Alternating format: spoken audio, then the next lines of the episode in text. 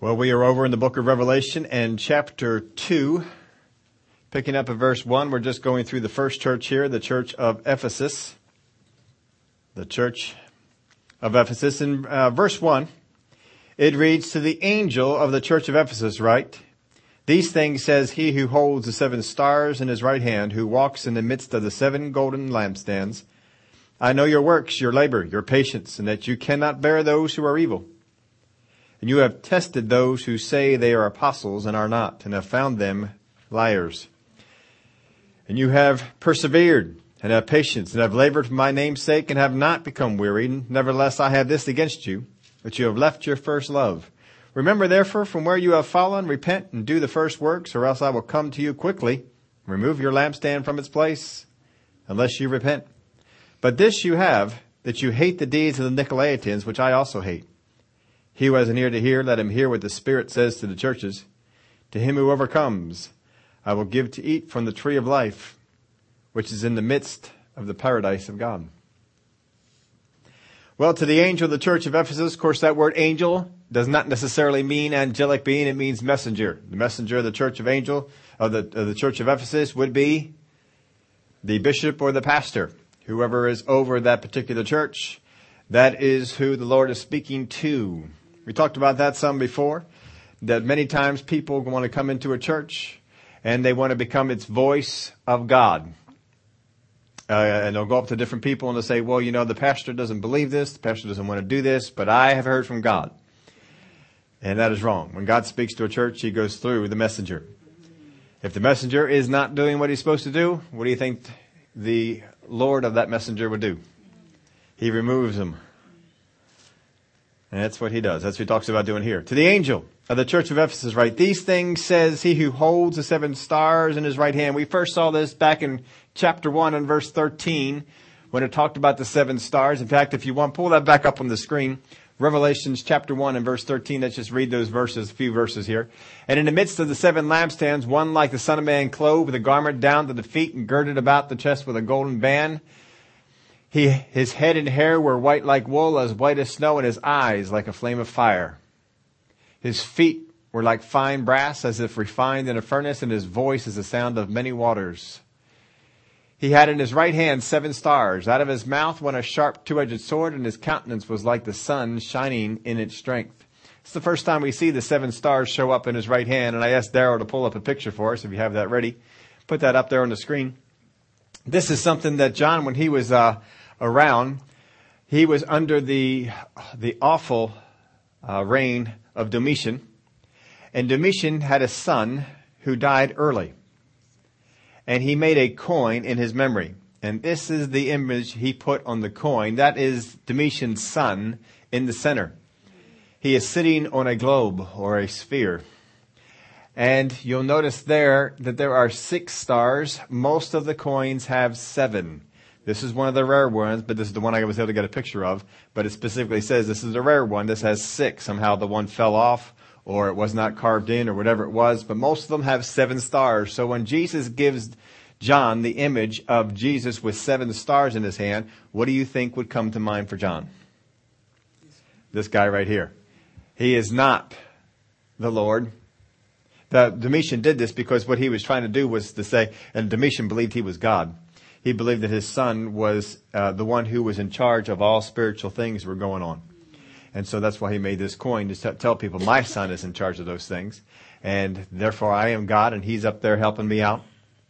He made a few other images. If you ever want to Google this thing, you can take a look at some of the coins that Domitian Uh, coined, they made up, and you will see some interesting images and what he thought of himself as deity and also his son. So the, these things says he who holds the seven stars in his right hand, who walks in the midst of the seven golden lampstands. I know your works, your labor, your patience, and that you cannot bear those who are evil, and have tested those who say they are apostles and are not, and have found them liars. He says, I know your works, your labor, and your patience. What's interesting about these three words is that they carry the definite article. He is not talking about just, you know, everybody's works, everybody's patience, everybody's uh, labor, so forth. He says, I know your works in particular. That's why it says your works. That's why it's interpreted that way. He says, I know your works. I know your patience. I know your labor. He is talking very specifically about this particular church. He says here, I know. The word is oida. We've covered that one before. This is not gnosko, which is to come by knowledge, by experience. This is absolute knowledge, first-hand knowledge, knowledge that is gained by you seeing it, not reported to you, but you seeing it. What this means is that Jesus has been out and about, walking among the churches. Go back over here to verse uh, one. These things says he who holds the seven stars in his right hand, who walks in the midst of the seven golden lampstands. The word there for walks is a word, and I'm not going to break it down for you, but if you want to, you can go into the Greek and break it down yourself, or there's a whole lot of stuff out there that, that does this. But what it's talking about is walking around in circles. It's walking, it uses the word peri, to walk around, to be circumvent, to, to walk around the thing. He has been in the church of Ephesus, and he has been walking around, observing. And so when he says, I, oida, I know with absolute knowledge, he is saying, I have walked in your midst, and I know firsthand your works, your labor, and your patience. Because he has seen it. And he says, I have a message for you. Now, they may be saying themselves, well, when did you come? We didn't see you. we, we didn't see you come in. If we would have seen you come in, we would have, you know, done some things. And Jesus has walked amongst churches, and they never knew. I know your works, your, your labor, your patience, and that you cannot bear those who are evil. He says here that, um, well, I, I guess I didn't fill in that blank for you. But in the midst there, Jesus was there. He was there. Now the golden, let me go back to this one. The golden lampstands represent, gold represents three things in the Word of God. First off is value. We can all see that. Gold is valuable. And it shows value. He's calling these churches golden lampstands. That's the church. That's not the pastor of the church. That's the church itself. They have a value. We know that Jesus assigns value to the church because of the parable that Jesus gave us with the pearl and the treasure, that he sees them as value. Number two is deity. It is used constantly in the Old Testament to show the deity of God when gold is used. There are certain times when gold was used. There are certain times when bronze was used. Bronze was not gold. It gave the appearance of gold, but it was not gold. Gold represents deity. It also represented God's glory.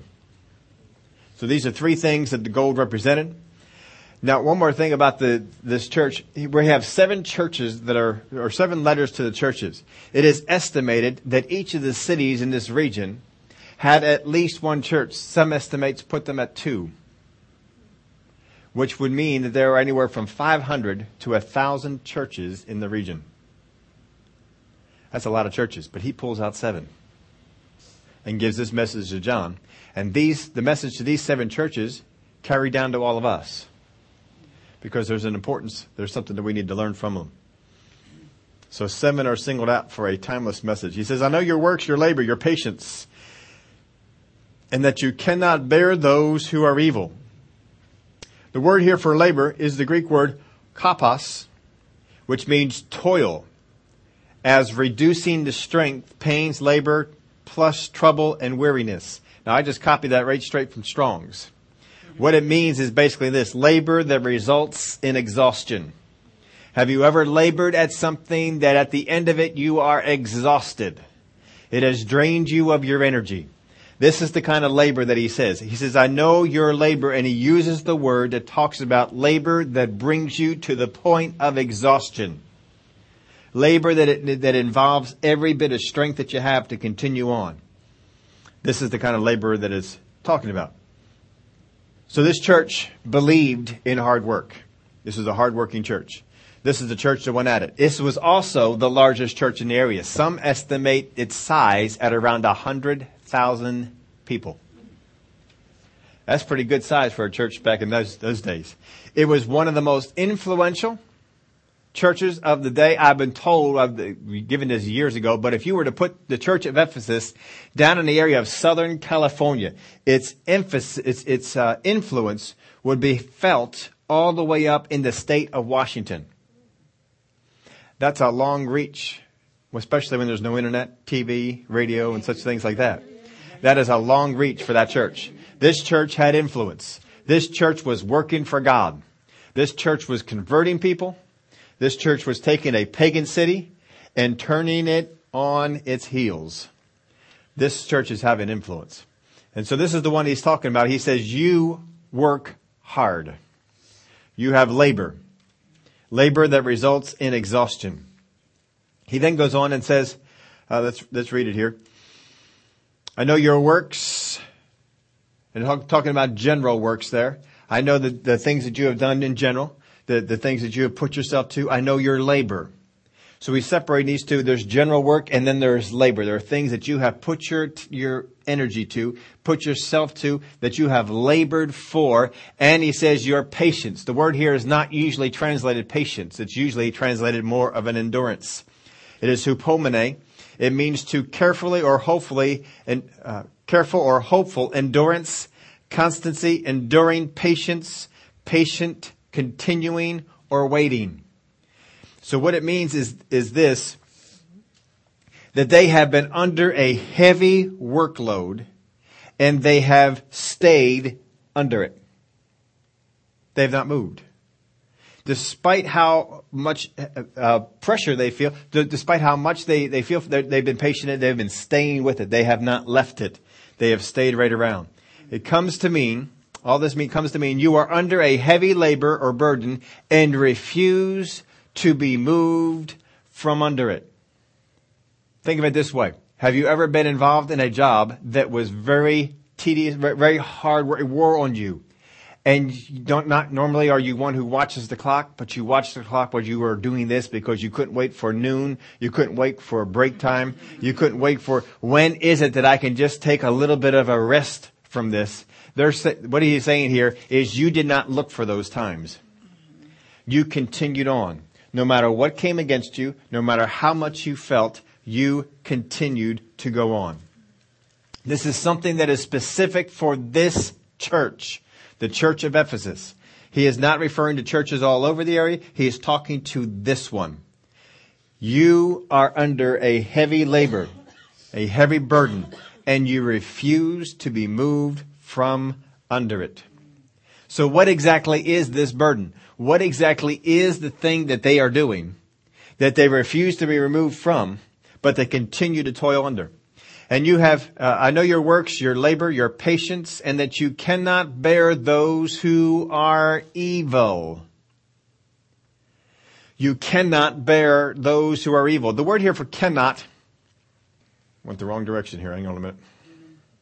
We know this, the word, uh, of course, it's a, a form of is dunamis. And, and that and dunamis is inherent power. This uh, this word here means to be able or possible plus the addition of a negative. So what it's talking about is it's, just, it's not only dunamai, but also there is a negative word put with it. The two words combine to mean that here is the ability and you don't have it. That's basically what it's saying. Here is the ability, dunamai, but you don't have it. You do not have the ability to bear those who are evil. How many have ever seen evil people? How many get it on the, within you that you just can't stand those people? You can't, you can't bear these people. Why are these people so evil? And we get mad because Ephesus is this way. But they have been under this burden of people that are evil around them, and they refuse to get out from it. Now, a lot of times we sometimes just, you know, we've been battling evil. We battle evil. And how many know the temptation is there after a while? Just say, you know what? It's just always going to be this way. Just forget it. Y'all just be evil. Ephesus refused. Ephesus said, no, we will not stop this war of evil. Now, what was in the city of Ephesus? The temple of Diana. And all kinds of evil went on there. And they continued to come after it. And the people who were over this were more concerned about money than religion. Because when Paul got in there and, and messed with some of these people, uh, their their big concern was, we're going to lose some money. Uh, some people aren't going to be buying the statues. Some people aren't going to be coming out to the to the temple to, you know, uh, purchase the services of the temple and so forth. Uh, they were concerned about money. And this is what it was. This, they, they were not there for a religious reason. They were not there because they believed this to be the way. They were there because they got rich. That was it. We got a lot of people who do things just to, just for the purpose of Getting rich. We've had discussions about that. We think a lot of folks in Congress, their purpose is getting rich because they get awful rich on a uh, what's not a really great salary. But they sure come out of there with millions of dollars in wealth and paid, what is it, one hundred forty thousand dollars a year? How do you get all this wealth by being paid one hundred forty thousand dollars, especially living in Washington? That's an expensive place. Uh, and they make decisions that you just sit there and you scratch your head over. How, how do you do this? You know, that we, we've been faced with all, all kinds of decisions that they've been making. We know that, how many of y'all know that the White House tours were closed? People planned vacations. And they blamed it on the sequester. It's the sequester's fault. There are seven people who run the office. Seven people. The tour is not a guided tour. The tour is a recorded tour. You show up, they give you the recording, and you go on through. That's it. Seven people run the office. They closed it down. They didn't put up, they didn't furlough them. They closed it down. However, the night after they did it, a bunch of people from Washington all went out to dinner. twenty-card parade to go out to dinner. That was okay.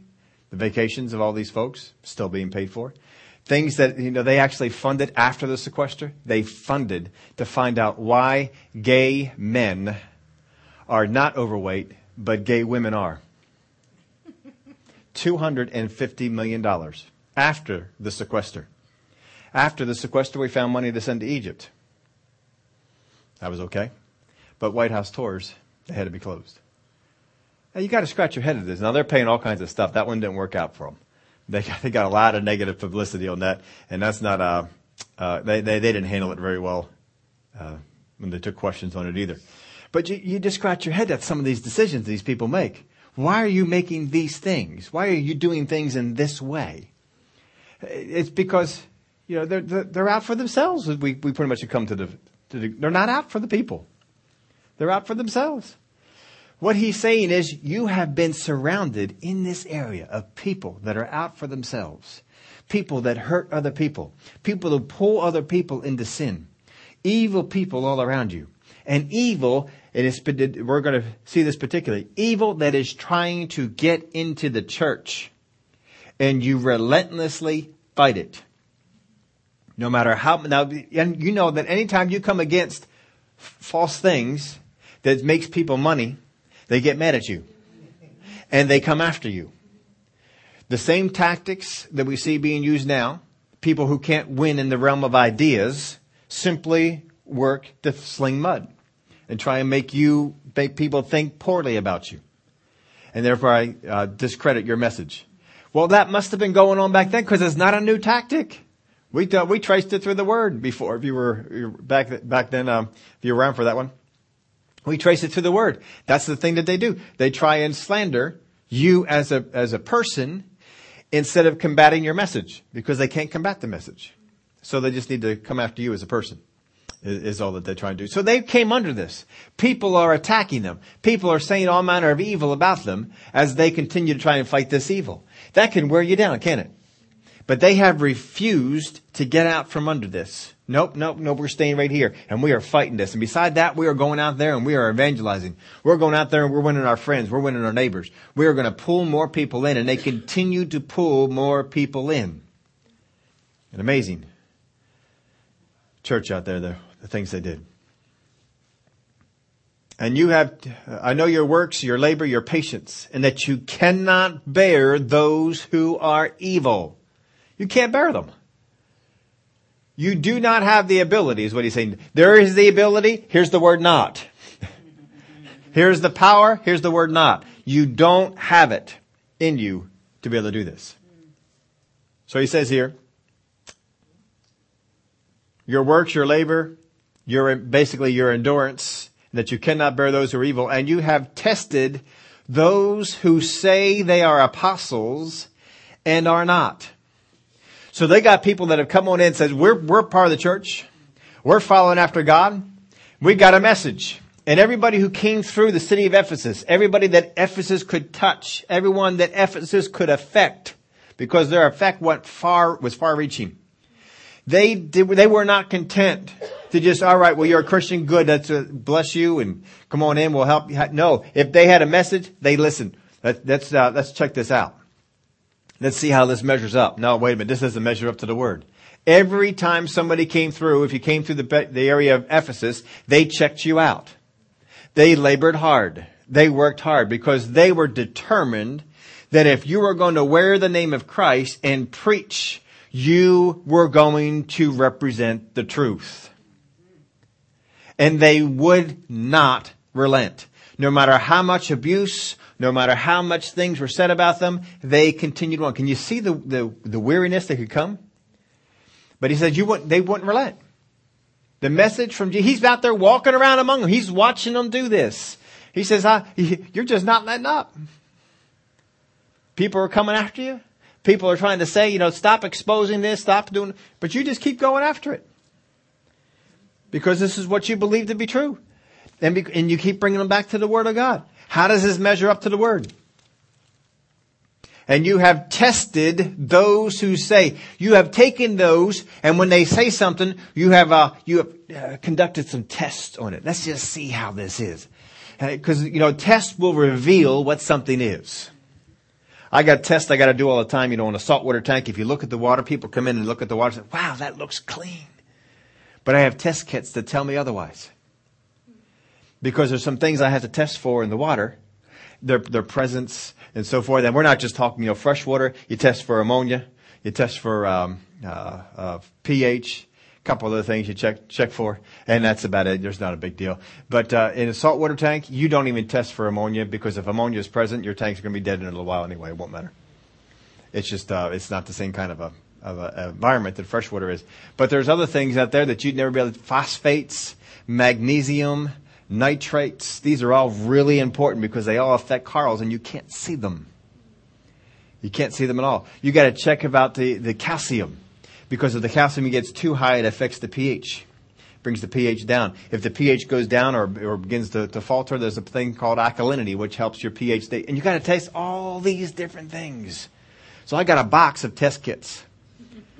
And I got to bring them up every once in a while. Now, sometimes I'm really into it. Oh, great. I get to, you know, drop a little bit of this. And they're not easy test kits. I mean, every, every single one of them has anywhere from two to six elements you have to add in a certain series in the water in order to get it to work. And you have to, you know, do this for fifteen seconds, do this for ten seconds, shake. Don't, sh- don't shake this one. Just swirl it. And everything is, is precise. And then after that, then you compare it to a color. Go back to fresh water. No, fresh water's boring. Fresh water's boring. And so every, you got to, if you, uh, there's a couple of times I've done the test, walked halfway through it. Ah, did it wrong. Throw it out and start a new one. And you got to start a new, because you need the thing to be accurate. You need to know what is the test result of this thing going to be. And because depending upon what there is in there, you need to take action on it. You need to do something to, to get the thing going so that it's not affecting your, the, the, the specimens that are in there in a, in an adverse way. And so you, you you go after this thing and you test it, and you, you, people look at, oh, it's clean. It looks really good. Doesn't matter how it looks. How does it test out? How does it test out? And this is what we have to do with the things of God. It, sometimes people come in and all kinds of neat things happen. Sometimes you can listen to somebody and they got all kinds of words for people. And, and people love words. How many of y'all been around those big, I mean, people love words. But, you know, we've had people come through here, and when people are, are giving out words to folks, that's fine. That's all good. But you don't know what happens behind the scene. I test them. I go up to some people. Sometimes I hear a word about a person, and I know enough about their life to say, that's okay. That's good. That's right. Sometimes I'm thinking, I'm not sure that that is right. And I've gone up to those people. Did that bear witness with you? No, I don't think so. I, I, I, did that happen to you? No, that didn't happen to me. And then I get the chance to talk to him about that. But it tells me something about what was, what was going on there. And you, you, have to, you have to test these things out. Just because it looks good, just because it feels like the Spirit of God is moving, does not mean this is right. This is what Ephesus is doing. Just because it looks good doesn't mean that we shouldn't test it. We've got to test it to make sure. It might look clear. It may look sparkling. It may look spotless. But there might be something evil in the water. And I got to find out what it is, just like with the salt water. I got to find out what it is. I got to you know, check it out and see what's what's going on. They were doing this with people who came through. They did it relentlessly. They would not let these things just go by. This is what you you need to do. This is what they were doing.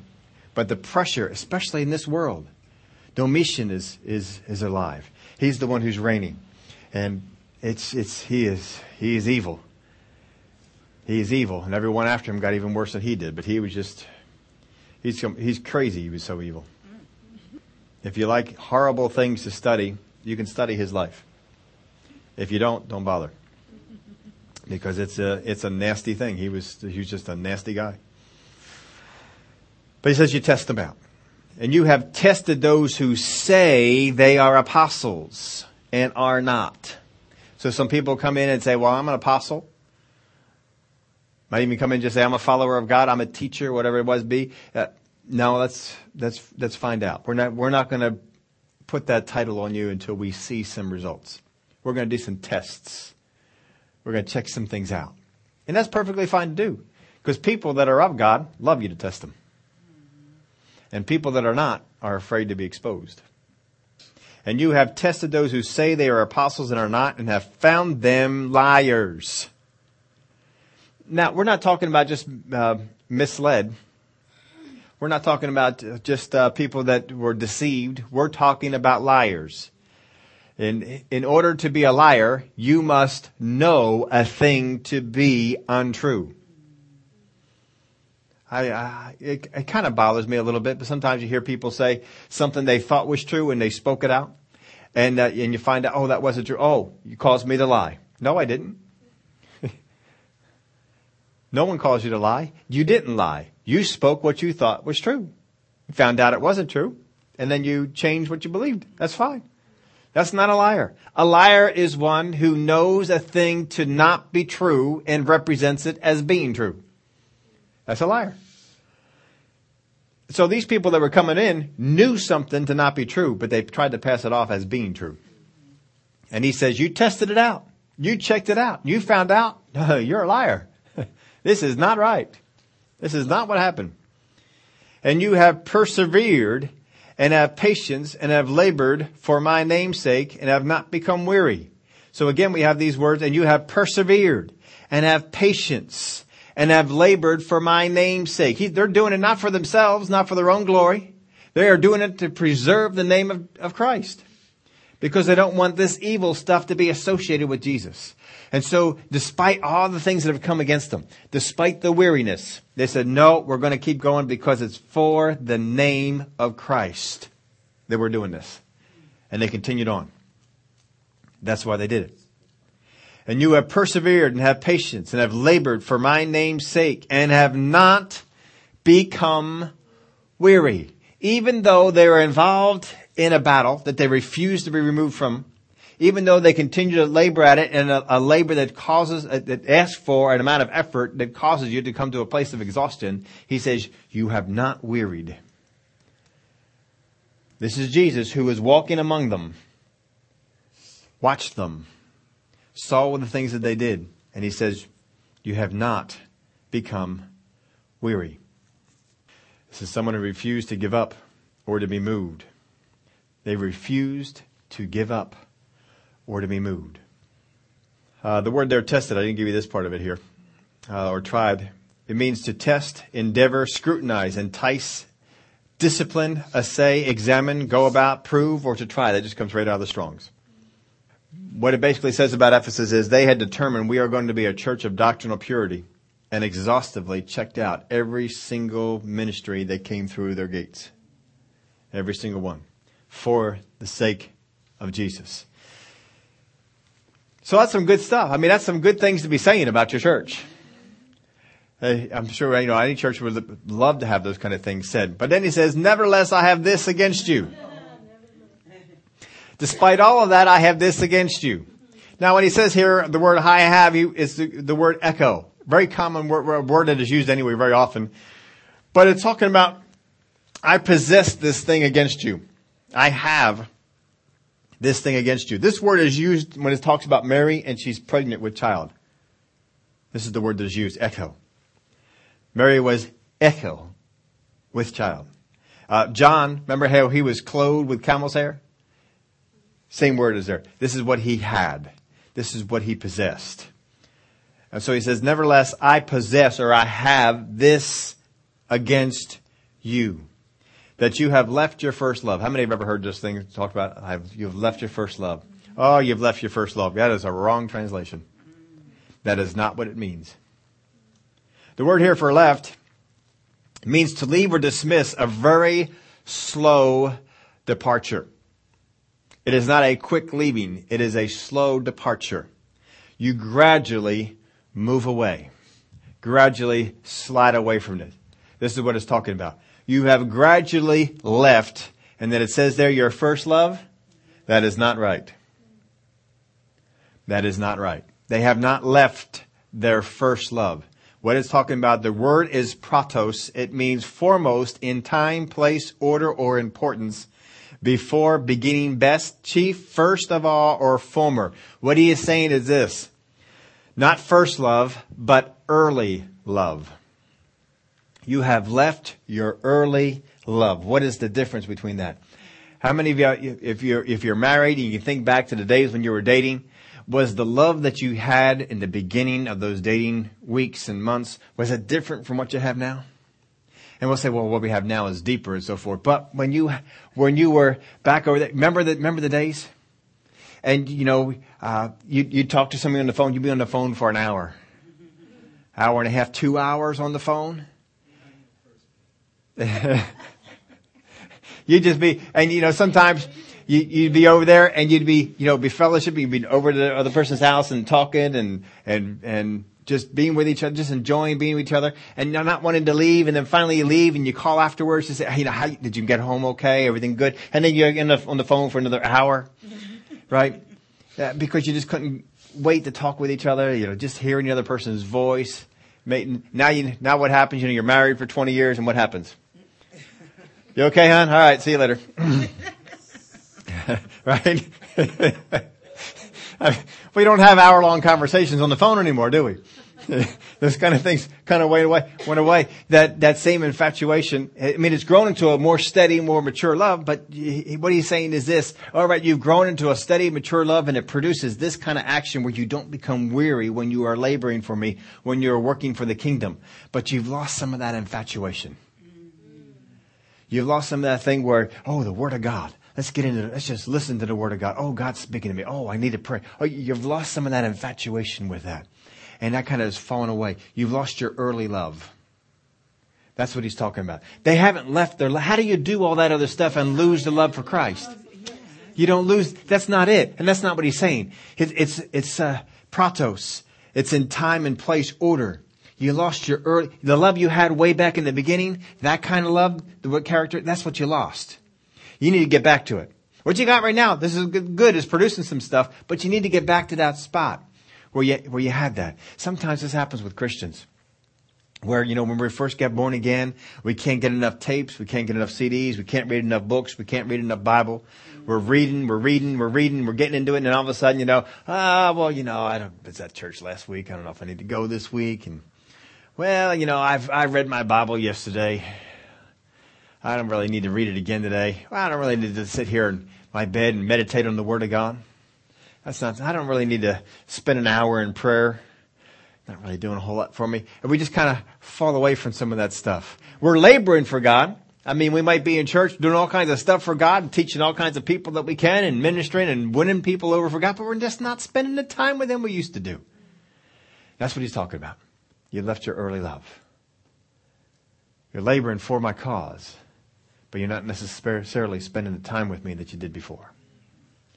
You left your early love. Nevertheless, I have this against you, that you have left your early love. Slowly, gradually, you left your early love. Now look at this. The word here, remember, therefore, from where you have fallen. The word therefore, remember, is not the typical word for remember.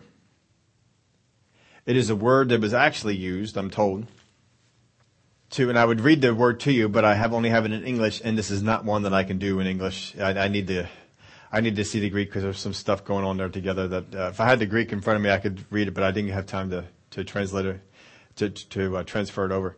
But it means to exercise memory, to punish, also to rehearse, make mention, be mindful, or remember. It is a word to describe that, that became to describe a grave, a tomb, or a sepulcher. It then came to mean also a statue, a memorial, or a monument. Basically what he's saying is this, when he's using this word for remember. He says, you need to go back and uncover what is buried. That early love has been buried under all kinds of things. And you need to go back and you need to uncover it. Not only do you need to uncover it, but you need to rebuild it into a monument so that it never gets covered up again. That's what he's basically saying. Not just remember. He's using a little different word here. Remember, therefore, from where you have fallen. Jesus' message, this is amazing. Jesus' message to the largest, probably the largest church of the day, probably the most influential, the church that is so hard working for him, he classifies them as fallen. Whew. God is not impressed with largeness.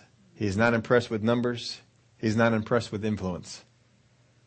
It's called, they're all okay things to have, but you also have to get in to these other things. Sometimes, you know, we as churches can get so lost on numbers that we have, you know, the churches pop up, this seeker-friendly churches.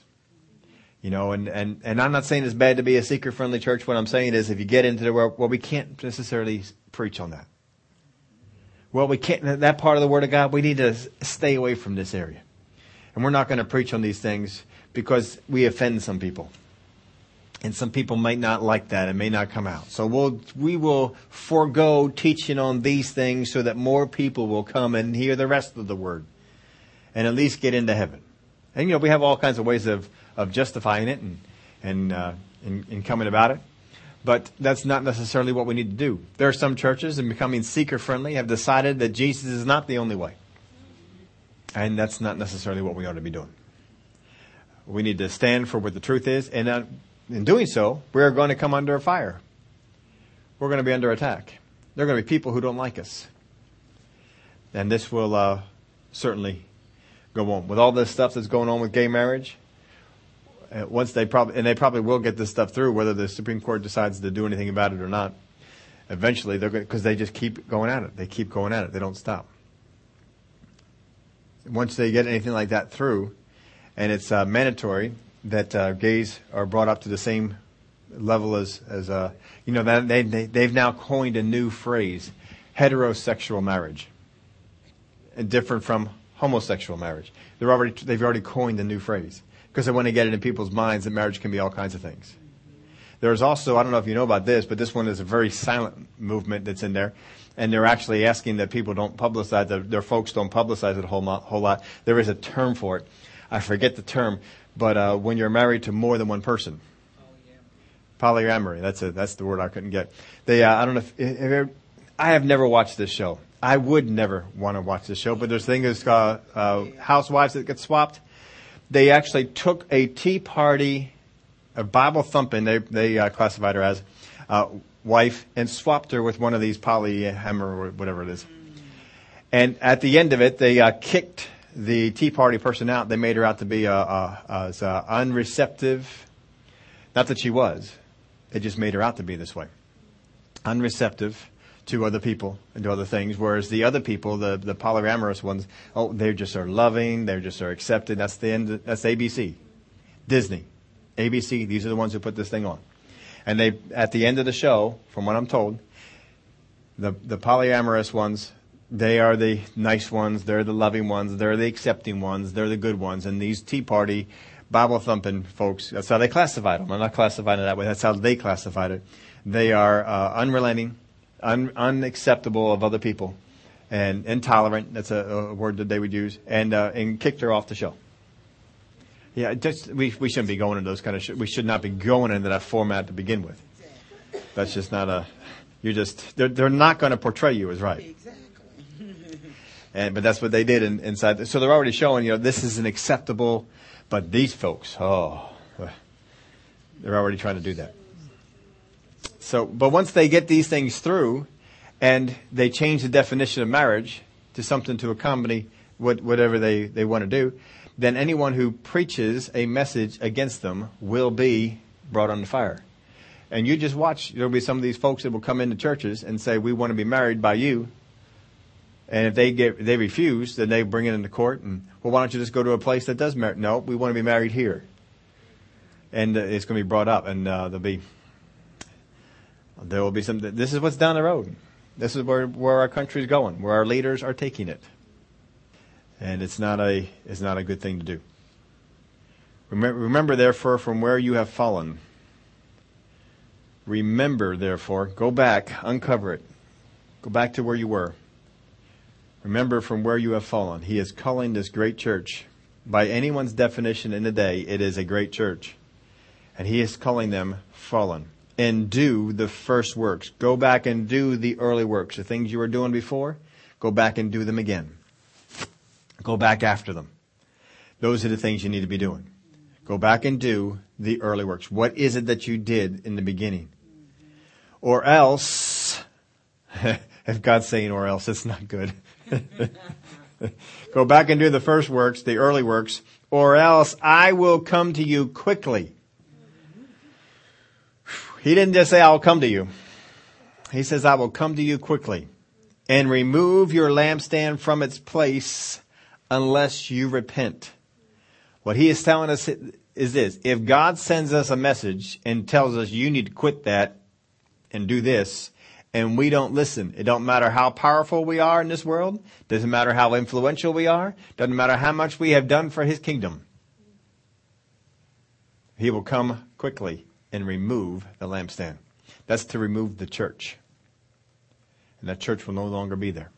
That's what he's saying. I will come to you quickly and remove your lampstand from its place unless you repent. Unless you repent. Now the word there for repent is to, th- it means to think differently or afterwards reconsider. It's talking about a mental decision. Too often people look at repentance as an emotional event. They look at it on the feelings side. If we don't shed some tears, we haven't truly repented. And the Word of God has no part with tears. Have you ever thought to yourself, if you ever repented before God, well, I, I didn't feel tearful. I didn't feel uh, all that, all those feelings. I didn't feel all that remorse. I, I just, you know, decided not to do it anymore. That's what he's talking about. That is repentance. Repentance for him is to think differently. Repent means to have a change of mind, not a change of emotions. People who have a change of emotions. And a lot of times people are out there and they're crying and they're fussing and they're doing all sorts of stuff. It's because, you know, I, I, I'm still going to go out there and do it. I'm going to do it again. And they feel badly about that. I feel badly about standing here before God saying, I'm not going to do this anymore. And then going on out and, and, you know, doing it right away. I put in your outline this. Repentance is a decision, not a feeling. Repentance is a decision. It's not a feeling. Does not matter if you, you may decide, I'm not going to do that anymore and still have feelings for it. It doesn't matter. What matters is, I'm not going to do it. That's what he says. He's not saying that you need to necessarily feel bad about doing it, feel that it's wrong. He doesn't talk about feelings at all. He just, just have a change of mind that, all right, God, if you said I'm not going to do this, I, I won't do it. And that's it. That's what he's talking about as far as repentance is. That's what that word is meaning when he says repent. Unless you repent. But this you have, that you hate the deeds of the Nicolaitans, which I also hate. That's a strong word. He didn't say he hated the Nicolaitans. He said, I hate the deeds of the Nicolaitans. You can hate the deeds of people without hating them. And that's what he's talking about doing here. Hate the deeds. These did the deeds these folks do. I, I just, I hate them. I hate them is what he's saying. And he says, you hate them too. You have picked up my heart on that. And you hate them as well. We've talked about those, uh, the Nicolaitans not too, not too long ago. I think over in our Timothy series, and we're not going to spend time on that again. He who has an ear to hear, let him hear what the Spirit says to the churches. To him who overcomes, I will give to eat from the tree of life, which is in the midst of the paradise of God. Where was it? It used to be in the Garden of Eden. It got moved. It's still around. It's not on the earth anymore. At some point, God decided to take it out of the area where it was in the earth, and he put it into the paradise of God. And it's sitting there waiting. And eventually we're going to get a chance to eat from it. But of course, our time for doing that is not right now. We are not to live forever right now. We need to die. But he who overcomes, I will give to eat from the tree of life, which is in the midst of the paradise of God. This is a letter to the Ephesian saints. Put this in your outline too. Size and influence are not as important to God as doing and holding the things that he considers important. In order to know what those things are, we need to be in his word on a regular basis. We need to love his word. We need to have that infatuation with his word where we stay in it. We continue to meditate on it. We continue to read it. We continue to, to pursue after it. Ask God questions about it. Interact over the word of God. This, this needs to be something that we don't ever leave, because if we leave it down the road, it's going to be bad. We may work hard, but we've lost some things that impress God. And he wants to see us have those early feelings, that infatuation with him, with his word, the early love. That's what we need to have. Father, we thank you for the example of Ephesus, strong, powerful church that had left some things that they shouldn't have left. They worked hard for you. They labored intensely, labored like probably no church in their day. But there were some things you had against them. And if they didn't fix them, you were going to come down. We need to understand the, rep- the importance that when you give us an instruction and say, fix that, mm-hmm. we need to fix it. Amen. We need to understand the urgency. We, are, we, we can stand all day and say, oh, but look at all these things on this side. Look at all the things that I have over here. He says, yeah, but you, you need this one over here. You need this one. You need to get this thing going. Father, we need to keep our life in the direction that you put us on. When you speak to us and say, oh, quit, quit doing that. When you speak to us and say, oh, this is good, stay, stay with it. We need to listen. We need to always be having our ear open. Sometimes we can get so involved in the work of God, we don't take time to listen. We don't take time to have conversations. But the more we grow in you, the more we should be able to hear. And the more we should have ears to hear. And we thank you, Father, that we won't neglect listening and hearing from you. In the name of Jesus we pray. Amen.